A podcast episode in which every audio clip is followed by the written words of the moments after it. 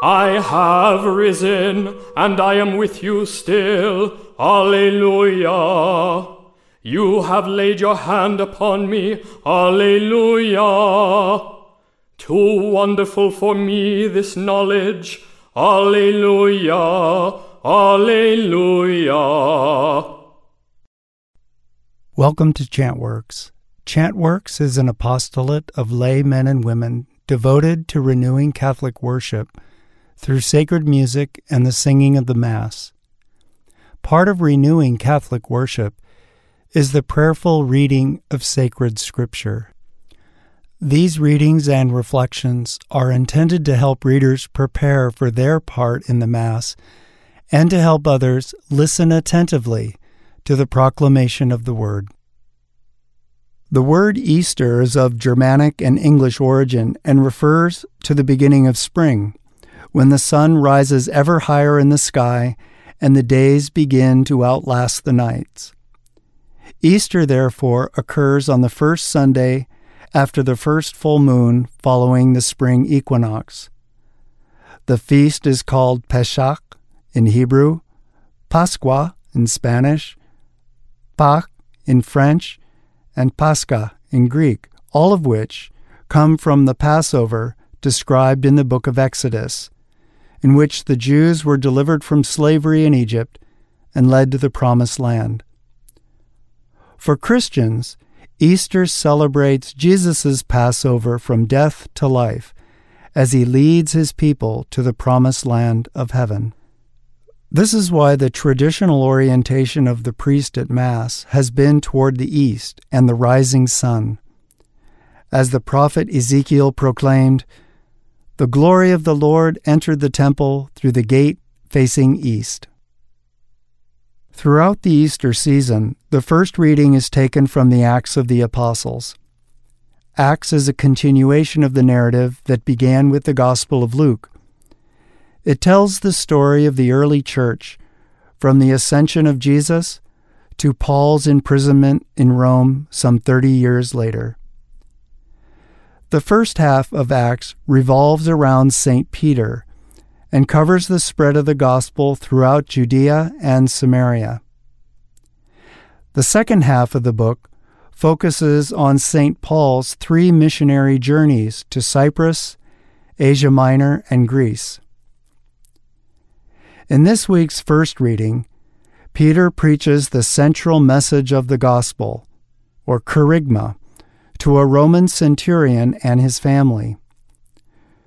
Peter's speech follows a familiar pattern common in the early church. First, he describes Jesus' earthly ministry, which culminated in his death on a tree. Second, he proclaims Christ's resurrection, which confirms his divinity and everything he taught. Third, he explains how he and others were chosen by God and sent to preach this message.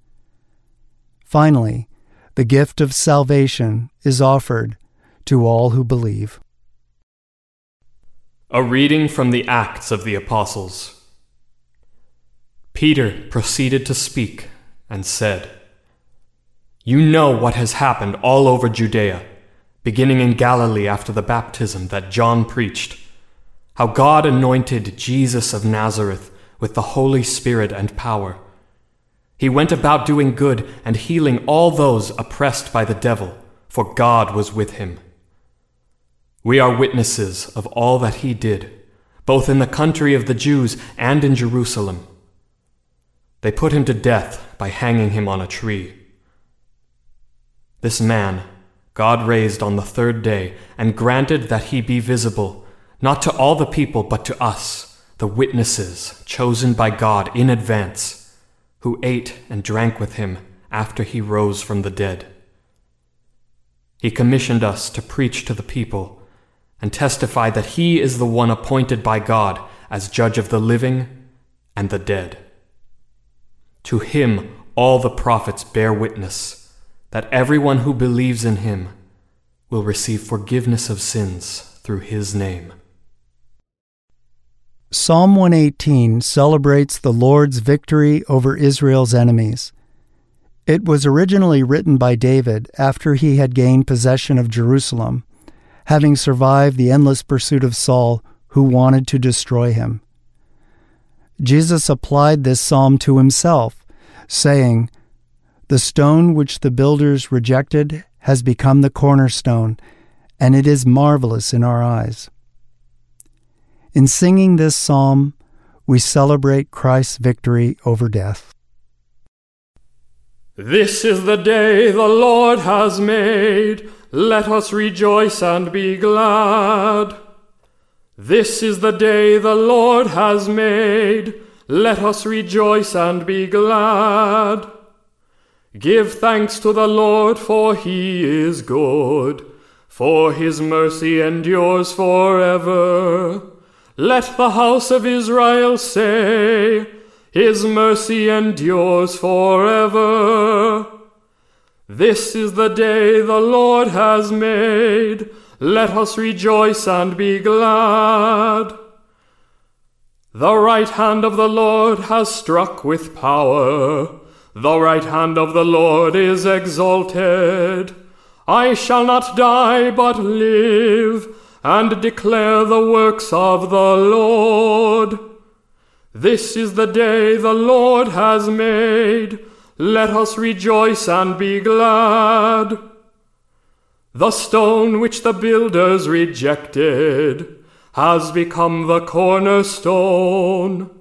By the Lord this has been done. It is wonderful in our eyes.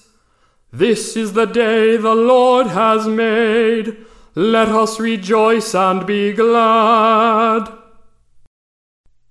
Easter is not just the celebration of the astounding message that Jesus Christ rose from the dead, a preposterous notion to many people today, but that through his resurrection, human nature itself has been elevated and restored to its original God given dignity. The second reading explains very simply what follows from belief in the resurrection and having been raised with Christ in baptism. It inspires us to seek the things that are above, where Christ is, seated at the right hand of God. As Christians, we live in the world and have to deal with it just like everyone else. The difference is that all of our actions find their meaning beyond simply this world. We are called to a higher order and nobler way of living. We are called to seek the things that are above. A reading from St. Paul's letter to the Colossians. Brothers and sisters, if then you were raised with Christ, seek what is above where Christ is seated at the right hand of God. Think of what is above, not of what is on earth, for you have died, and your life is hidden with Christ in God. When Christ, your life, appears, then you too will appear with him in glory. There are four times in the year when the Church prescribes a specific hymn, called a sequence, which is to be sung before the gospel. Easter is one of those times. Prior to the Council of Trent in the 1500s, there were many sequence hymns for nearly every occasion. Trent reduced the number of required sequence hymns to four one for Easter, one for Pentecost, one for Corpus Christi, and one for All Souls. The Easter and Pentecost hymns are perhaps the most familiar. Although details vary between the four Gospels, each account of the resurrection begins with the discovery of the empty tomb. The empty tomb was a necessary condition of the resurrection, since the presence of a corpse would have certainly invalidated the gospel message. An important sign of the resurrection, in addition to the empty tomb, were the burial cloths that were conspicuously left behind. John is very deliberate in directing our attention to them, describing them in careful detail. It turns out the tomb wasn't empty after all.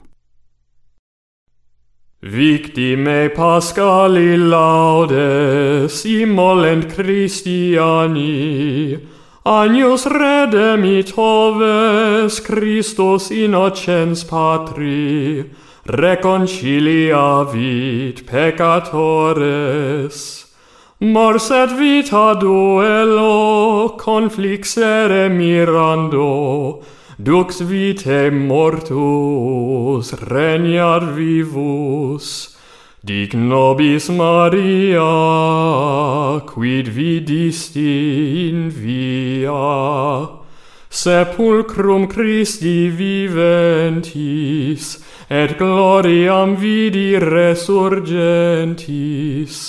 Angelicos testes, sudarium et vestes, surrexit Christus spes mea, precedet suos in Galileam.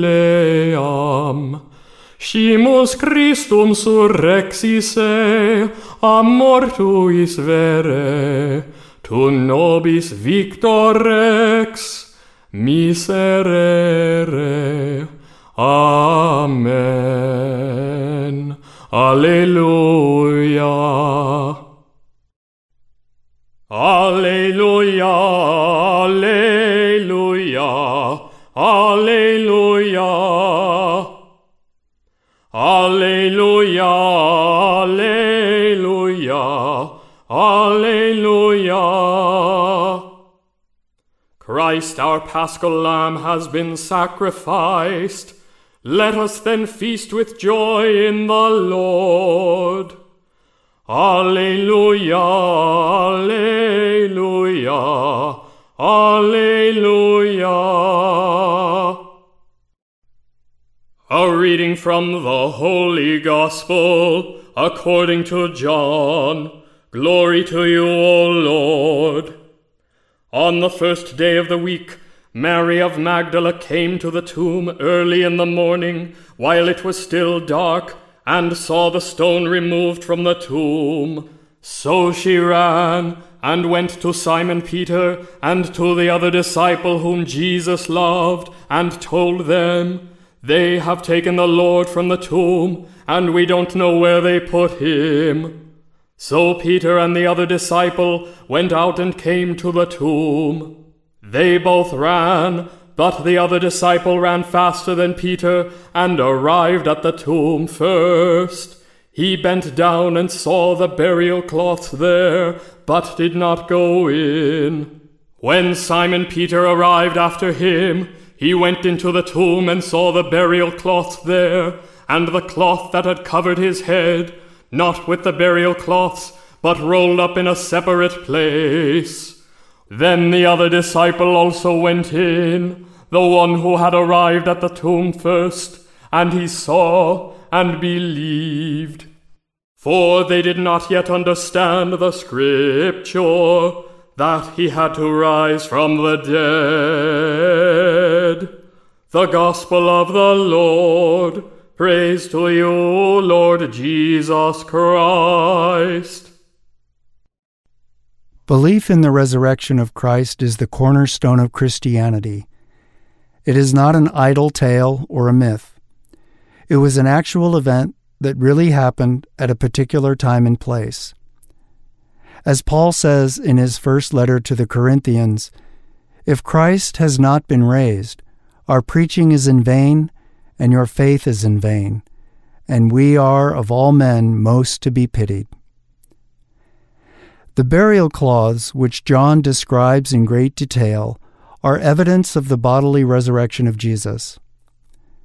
Many people believe, and tradition supports their belief, that the Shroud of Turin is the very cloth that Peter and John saw lying in the tomb.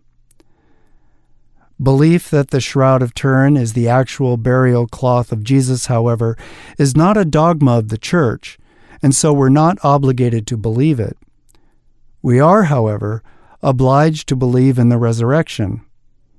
It is this belief, belief in the resurrection, that marks a true Christian. As the priest says in following the renewal of our baptismal promises, this is our faith This is the faith of the Church. We are proud to profess it.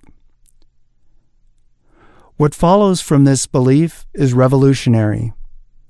Personal belief in the resurrection of Jesus is not only life changing for individuals, but has the power to transform society and elevate it, but only to the extent that this belief takes root in the culture. The resurrection of Jesus, if we truly believe, inspires us to seek those things that are above. Glory be to the Father, and to the Son, and to the Holy Spirit, as it was in the beginning, is now, and ever shall be, world without end. Amen. Christ our Passover has been sacrificed. Alleluia. Therefore let us keep the feast with the unleavened bread of purity and truth. Alleluia. Alleluia. This has been a Chantworks production. Please visit us online at chantworks.com.